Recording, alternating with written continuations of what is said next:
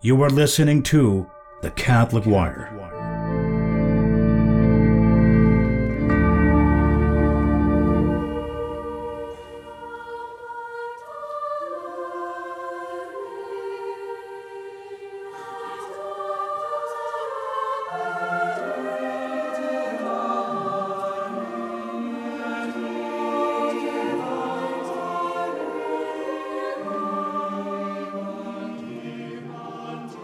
In general sacramental grace, sanctifying grace.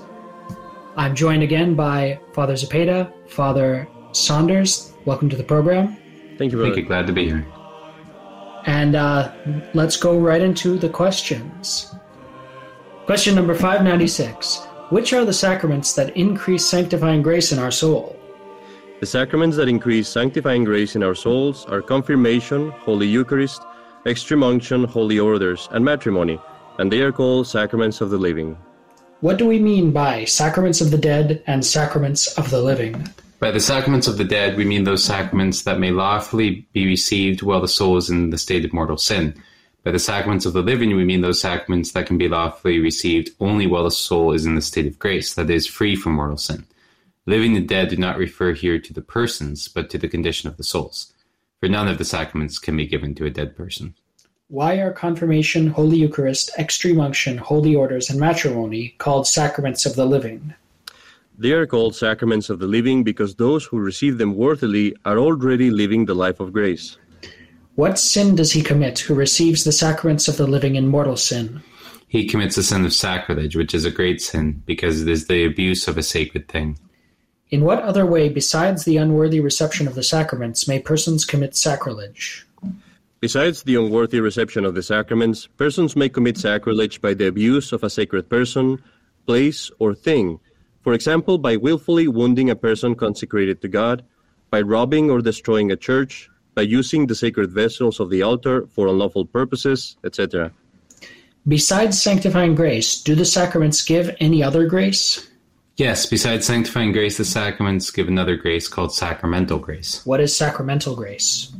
Sacramental grace is a special help which God gives to attain the end for which He instituted the sacrament.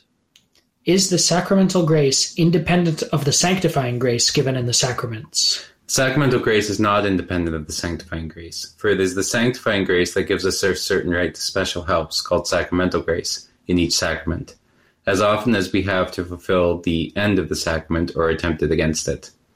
Give an example of how the sacramental grace aids us, for instance, in confirmation and penance. The end of confirmation is to strengthen us in our faith. When we are tempted to deny our religion by word or deed, the sacramental grace of confirmation is given to us and helps us to cling to our faith and firmly profess it. The end of penance is to destroy actual sin. When we are tempted to sin, the sacramental grace of penance is given to us and helps us to overcome the temptation and persevere in a state of grace. The sacramental grace in each of the other sacraments is given in the same manner and aids us in attaining the end for which each sacrament was instituted and for which we receive it. So, fathers, can you help us understand these questions better? Yes, just a first comment before we jump into any of the other commentary. The word end. You're going to see this, hear this a lot when we're reading the answers in this in the uh, catechisms, or if you read any old catechism, you can see the word end. For example, uh, it referred there to the end of penance. The end of penance is to destroy actual sin. Now, most people are going to be pretty confused by that because they're going to go, so what? Penance stops when sin's destroyed? Then there's no more penance? Like, what are we talking about here? So, but in, in this setting, the word end means goal. So the goal of penance is to destroy actual actual sin, or the, the achievement of penance is to destroy actual sin, the thing that it sets out to accomplish. So that's what they mean when they mean end. It's like the place you're heading to, the place you're going to. So, oh, that makes that much clearer. yes. Uh, to summarize uh, really quickly the first couple questions, basically, you know, this is common for all catechisms. Sacraments are divided by the sacraments. They they're called the sacraments of the living and the sacraments of the dead, and that is, that makes reference to our life in to the life in the soul, the life of grace. So the sacraments of the living are basically those that, in order to receive them, you have to have sanctifying grace in your soul. Otherwise, you would be committing a sin. And those sacraments would be, for example, confirmation, Holy Eucharist, extreme unction, holy orders, matrimony. Those are sacraments that, in a certain way, perfect your soul. They they add to the sanctifying grace that you have in your soul, and they require, out of the reverence of that grace that you're receiving, they require, of course, that you are in the state of grace.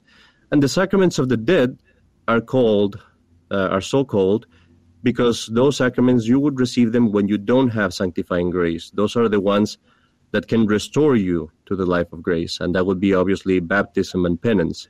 So that's where that distinction comes from, and it helps us to understand what what is the purpose also of each sacrament. So, Father, um, if I may, I have a question about the sacraments of the living. Um, Sure. So, you must be in the state of grace to lawfully receive them. Can you receive them validly if you're in the state of sin? All of them. hmm So, but it's if you receive them in the state of mortal sin, you receive neither sanctifying grace nor sacramental grace, correct? I, uh, I think it depends on the sacrament. So some sacraments, um, they give the character to the soul, and they can what we say at least the word in English is to revive. The sacrament can revive. So, for example, if a person received confirmation when they're in a state of mortal sin, uh, at that time they wouldn't receive any grace. They would receive no increase of sanctifying grace. They're not disposed. They're not in a place. They don't have a life, so they can't. They can't increase in life, and also they're not capable of receiving. You know, um, uh, of receiving perhaps some of those those other graces, but that sacrament can only be received once. So once that person does come into the state of sanctifying grace and does re- reach a point of worthiness, then God's going to bless them with those those graces because it can only be received once, like marriage, right? It's not if a person was in the, the state um, marriage. So. So it's like you receive you receive the sacrament, but you don't receive the effects of the sacrament until you are get well disposed.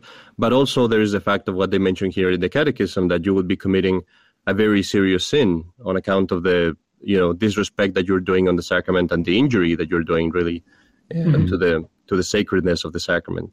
Mhm. So, and this will come up, I think, in the next set of questions as well, maybe. But the sacraments produce their effects as long as there's no obstacle.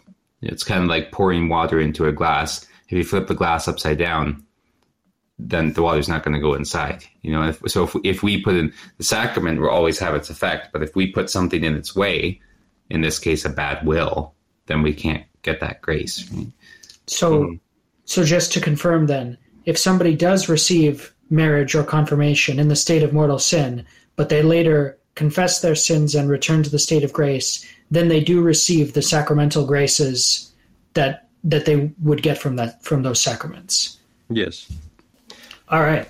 Uh, one actually, just sorry, one one little other comment there, and this will come later in the section on on uh, extreme unction, because extreme unction kind of um, steps on both sides of the line when it comes to the sacrament of the living and the dead, because there's times when a person is unconscious in a state of serious sin, but they can still be given that sacrament of extreme unction. It can still have its effects, but that'll come up more particularly in the in the, the section on on extreme unction, I think.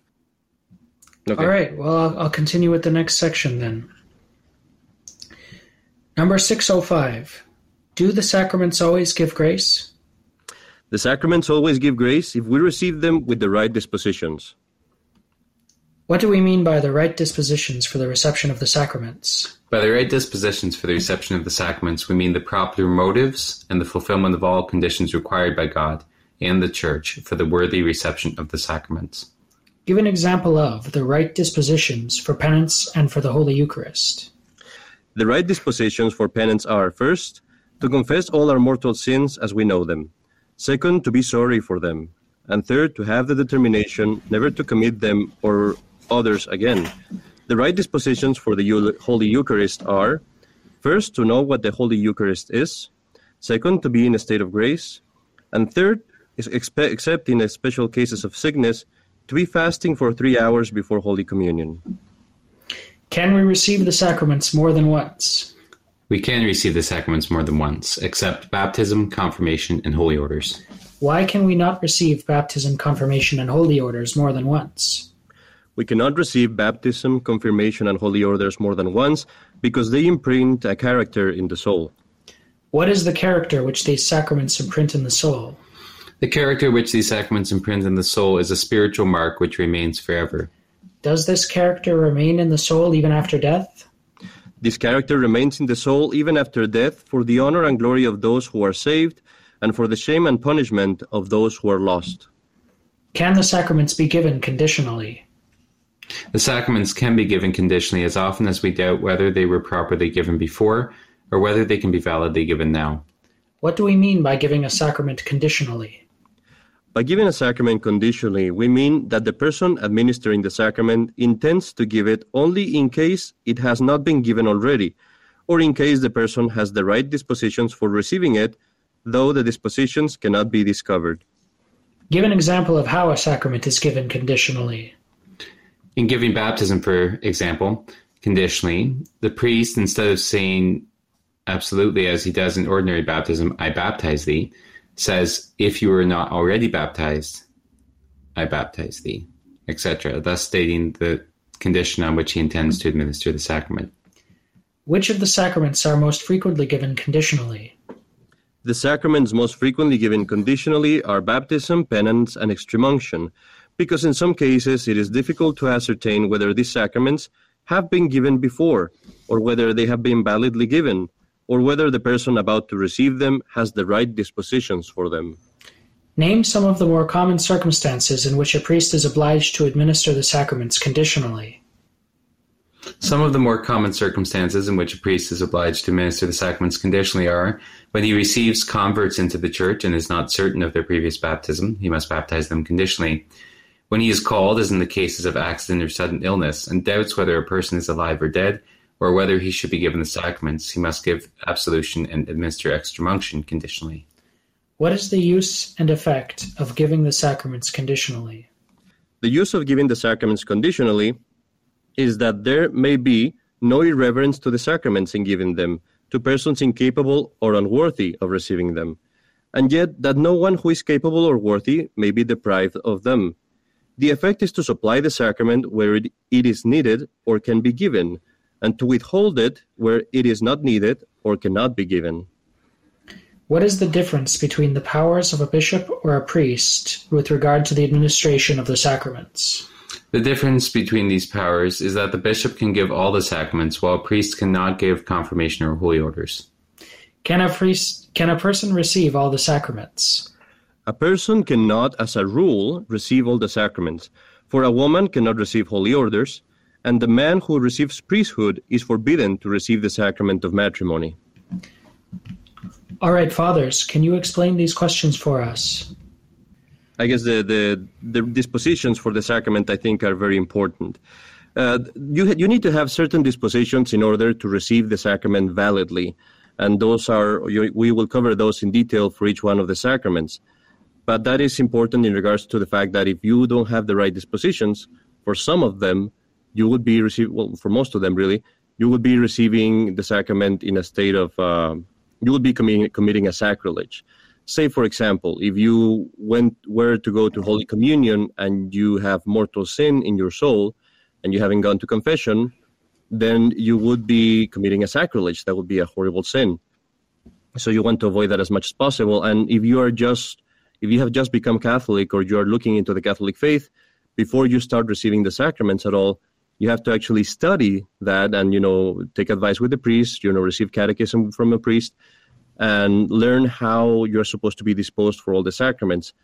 For most catholics this is common knowledge but there is something that i think catholics often overlook and is the fact that not only do you have to have the right dispositions to receive the sacrament you may receive a lot more graces from the sacraments if you have even better dispositions uh, more intense dispositions, you could say. Give an example of this.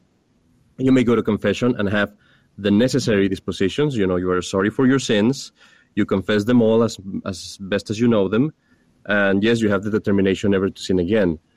So you have the necessary dispositions. You go to confession, you receive the grace. But if you have a more intense sorrow for your sins, and this is something we can always grow in, you, is something we can actually foster, the more intense the sorrow for your sins, the more intense your your purpose of amendment, the more grace that you will receive, uh, the more uh, of the more increase of sanctifying grace that you can receive, and the more that your sins will be remitted also in the pain in the in the punishment that you have uh, due for them. So i'm i'm not sure if i'm explaining myself correctly but it, i think it's very very important for catholics not just to know the basics and you know do what's necessary but always try to improve the dispositions that you have to receive the sacraments I'll give you another example uh, the holy eucharist you know you can go to receive the holy eucharist and yes you're in the state of grace and you know what the Holy Eucharist is, and you you have fasted. But if before receiving the Holy Eucharist, you have been making acts of faith, hope, and charity. You have been fostering love in your soul. You're trying to go in there as devoutly as possible. Then the grace that you receive is going to be a lot greater than if you hadn't worked in actually disposing your soul more in a positive way. I think that's very, very important. That is something we really need to to emphasize. So, just to um, make make clear then, we talked earlier in the last episode about how uh, the dispositions of the person administering the sacrament doesn't affect the effectiveness of the sacrament. The the grace of the sacrament comes of itself, but the dispositions of the person receiving it um, can affect how much grace is received. The dispositions are necessary. You have to have dispositions to receive the the the grace as as is needed. I think what brother is saying there made sense that you know there's there's a minimum disposition you need to receive mm-hmm. the sacrament to receive the grace, and then Father's just saying that the more intense those good dispositions are, the more grace you receive. So I think yeah. Right yeah. So for example, let's say that you know you need you need to have dispositions to go to the sacrament of penance, and let's say that you have only the basic dispositions to receive the sacrament of penance Mm-hmm. When you receive that sacrament, you will receive sanctifying grace. And you will receive maybe uh, an increase in sanctifying grace, depending on your dispositions. And also, the punishment due to your sins will be forgiven in as much as you have, as, as your dispositions are given. But if you uh, approach the sacrament of penance and you have more than the usual necessary dispositions, you have actually a very intense sorrow and a very intense purpose of amendment, then you, your increase of sanctifying grace is going to be a lot higher. And also the remission of your of the punishment due to your sins is also going to be a lot greater because you have a better disposition to receive the sacrament so mm-hmm. the you always receive there are certain graces that you will receive as long as you're properly disposed but the increase of sanctifying grace and the remission of your sins or of the punishment due to your sins is going to differ according to the intensity or the quality, we could say, of your dispositions. That makes sense. So, uh, can you tell me anything about um, the rest of these questions? Uh, conditional administration. You know, this is something that really people don't have to worry about. This is something that's in the priest realm, sort of. But largely, it's good for people to be aware of, of course. Uh, but the priest has to make sure that the sacraments, the proper reverence is being done to the sacraments and that they're not just being administered willy nilly, you know. And so that's the really the question of conditional um, uh, administration of the sacraments doesn't come into most people's lives. It might when the person's a convert, and this is sometimes where people might get a bit confused. You know, when, when they see someone convert from another religion or whatever the case may be, the priest has to look into it and see was this person baptized? And if they were, were they baptized validly? Because anybody can baptize validly. Even an atheist is capable of validly baptizing if they do it correctly. And so the priest has to investigate each and every one and see, um, you know, given the circumstances, if the, where their background is coming from, the priest usually has to investigate and see was this done validly. If it was done validly, then you never administer baptism twice. But if it was questionable, uh, then you would you would administer again conditionally. So if you are not baptized, I baptize you. But that's something that's in the priest realm. You know, if a person has to baptize in an emergency, baptize someone, this is not something they should worry about. They should just do the baptism how they've, uh, they've learned in the case of emergency baptism. Yeah, and you know, I guess the interest there for for uh, for people would be to see just the, the the mindset of the church in regards to the reverence that is given to the sacraments and just how how important it is to be that to, to the fact that the sacrament needs to be done in a certain way to be valid You know, the church wants to make sure that the sacraments are valid and that they're they're done in the proper way, and they are to be revered in such a way that you cannot just go around giving the sacraments without any concern.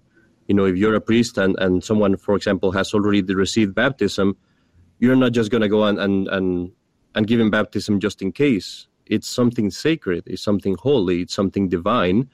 So you don't want to treat it just like anything else. You have to actually have a very special care on it.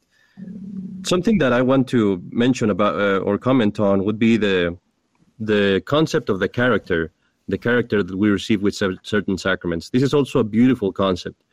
You know, the sacrament of baptism, confirmation, holy orders. It is said that they imprint character in the soul, and basically what that means is that your soul is changed forever. There is something we could call it a mark or something that is put into your soul, a quality that is given to your soul that is never going to be taken away. You even if you go to hell, you will go to hell with that mark, with that change done in your soul, and that's a very very beautiful thing. Uh, you know, when you receive baptism, you become a child of God. When you receive confirmation, you become a soldier of Christ. When you receive holy orders, you become a minister of Christ, and that is something that is going to be there for all eternity it's it's something that is amazing to think that God instituted a rite that is able to do something that is going to last forever in your soul, and it also kind of brings brings to mind the idea of uh, how great the sacraments are and how relevant they are for our salvation. You know, uh, going back to, to the fact of sanctifying grace and, and even the degree of glory that we're going to have in heaven, uh, that is something, as they say here in the Catechism, those marks are going to be a greater glory for you if you go to heaven. And uh, conversely, if you go to hell, that's going to be a horrible torture to know that you were a child of God or you were a soldier of Christ or, God forbid, you were a priest or a minister of Christ and you are there. So mm-hmm. that's that's a very I think that's a very uh, interesting and beautiful uh, concept that we see here in the Catechism. Mm-hmm. And you know something else um, a little different, but I think suitable to comment on here because this is a practical point sometimes is what's called the supplying of ceremonies. So, for example, suppose a, a Catholic doctor or a mother baptizes a, a, newborn because they're not sure if the child will survive, and they're well well versed in their faith, and and every new new wife, new mother should know how to perform an emergency baptism. Hopefully, they never have to do that but it's something they should look at and know how to do and maybe ask the priest about how to do so that they're aware because it does happen. I think every priest has had cases where an infant's been baptized in the hospital because it wasn't sure whether they would make it or not. That happens sometimes. So when that does happen, you know, the mother just performs the baptism, but what about all those other ceremonies that go with it? The anointing with oil, the, the other prayers. Well, those things are what we call supplied. So the priest actually does the ceremony surrounding baptism although he doesn't actually pour the water into the baptism because those prayers have a value and an importance they have a value in themselves you know as those right as a rite of the church and also it's an important function there as well. So that's something that should be done in the case of an infant uh, or even in the case of an adult who was baptized in in an unusual way or not in the normal way that those other ceremonies are added in later. And that's called supplying uh, ceremonies. That usually applies to the sacrament of baptism. That would be all the comments I have for this, brother. All right, then. Well, we'll until then, we'll wrap up for this week. Uh, thank you for joining us once again for what every Catholic should know. Uh, and thank you, fathers, for joining us. Thank you. For the greater glory of God, I'm your host, Brother Alexius, and we'll see you next week on What Every Catholic Should Know.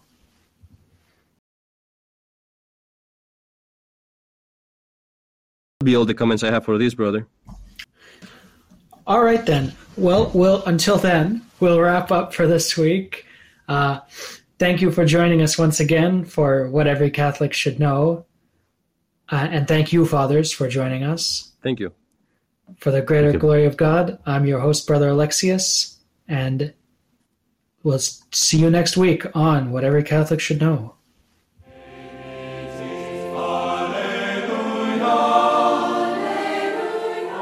Thank you for listening to the Catholic Wire.